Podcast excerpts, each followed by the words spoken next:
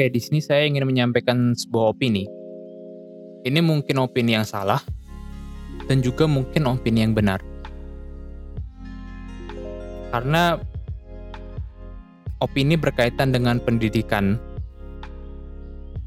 Saya saya barusan melihat beberapa saat yang lalu saya melihat sebuah apa namanya thread atau sebuah tweet.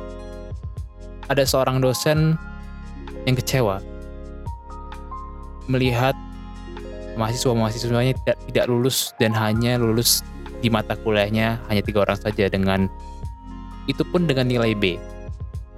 Jika dilihat dari kedua sisi, dari sisi mahasiswa maupun dosen, pasti dua-duanya memiliki kontribusi yang sama, yang berbeda-beda. Dan juga tergantung kepada uh, proses pembelajaran dari kedua pihak, dosen maupun mahasiswa tapi juga bisa dilihat ketika di dalam satu kelas bisa semisalnya dari 53 orang yang lulus hanya tiga orang saja berarti yang dis, yang disalahkan bisa ter, bisa jadi adalah dosennya. Dengan pembelajaran yang tidak di, di yang tidak efektif di mahasiswa dan juga metodisasi metodisasi pentugasan atau uh, atau contohnya soal-soal perkuliahan ujian yang susah atau tidak sepadan dengan apa yang disampaikan ketika pembelajaran itu kan sangat berpengaruh pada lulusan juga. Cuman di satu sisi lain, misalnya pada mahasiswa, saya juga mengambil sisi positif dan juga sisi negatif dari mahasiswa. Di, di sisi lain, sisi positif, mahasiswanya ini yang benar. Bisa jadi dosennya itu salah. Mereka tidak bisa memahami apa yang dosen ini berikan kepada mereka. Um, tapi dilihat di sisi negatifnya, sistem pendidikan di perkuliahan sangatlah berbeda dengan sistem pendidikan di SMA, SMP atau SD. Ketika kita tidak bisa beradaptasi dengan sistem pendidikan perkuliahan, maka eh, tidak dipungkiri itu adalah hal kesulitan atau kesusahan dalam pembelajaranmu ketika perkuliahan.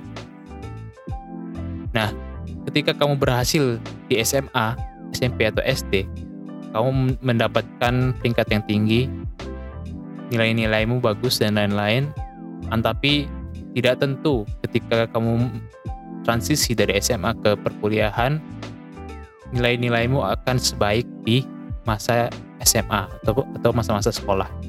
Maka di perkuliahan itu lebih diajarkan untuk belajar mandiri, mencari referensi-referensi eh, apa namanya pelajaran di media-media masa atau media internet.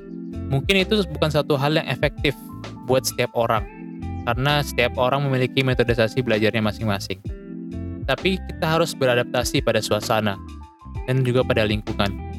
Seorang yang akan bertahan hidup lebih lama itu adalah orang yang mudah beradaptasi di lingkungannya mungkin saya ada sedikit cerita tentang uh, teman saya yang memiliki keterbatasan terhadap pelajaran yang dia hadapi ketika masa-masanya di sekolah.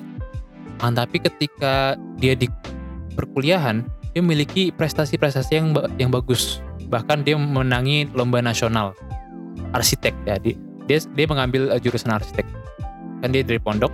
Ketika di pondok, dia memiliki kelemahan dalam menghafal, dan juga kelemahan dalam memahami pelajaran-pelajaran yang ada di pondok sehingga dia memiliki uh, ranking yang tidak tidak cukup tinggi di, di dalam kelas.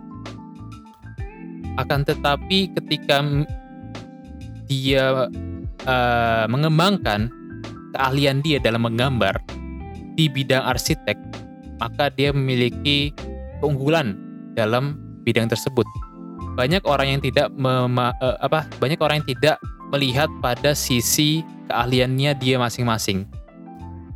Misalnya ketika kamu masuk di fakultas geografi, kamu daftar, kamu keterima, akhirnya kamu belajar geografi. Akan tapi setelah beberapa semester, ternyata nilai-nilaimu jelek. Nah, yang perlu dipaham, yang perlu diperlihatkan di sini, apakah nilaimu itu membuatmu rasa bersalah dan juga apakah dirimu tuh punya potensi yang lain di bidang yang lain jangan-jangan di fakultas geografi ini kamu salah memilih jurusan dan lain-lain. Yang ingin saya terapkan di sini adalah cobalah untuk menggali dirimu sendiri lebih dalam sehingga potensi-potensi yang tersembunyi di dalam dirimu sendiri itu akan keluar.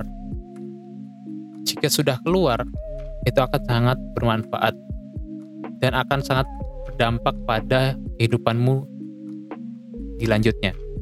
Banyak yang menganggap bahwa pendidikan formal adalah pendidikan yang harus sempurna, nilainya, hasil-hasilnya. Cuman menurut saya pendidikan formal adalah pendidikan untuk pemahaman, bukan pendidikan untuk meningkatkan potensi diri kita.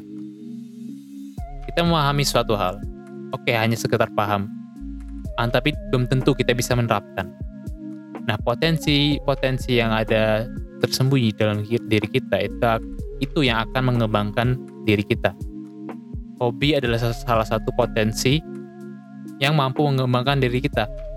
Ketika kamu hobi misalnya lari, kamu ikut maraton dan juara, itu itu adalah suatu hal prestasi yang dipengaruhi oleh potensi yang ada di dirimu.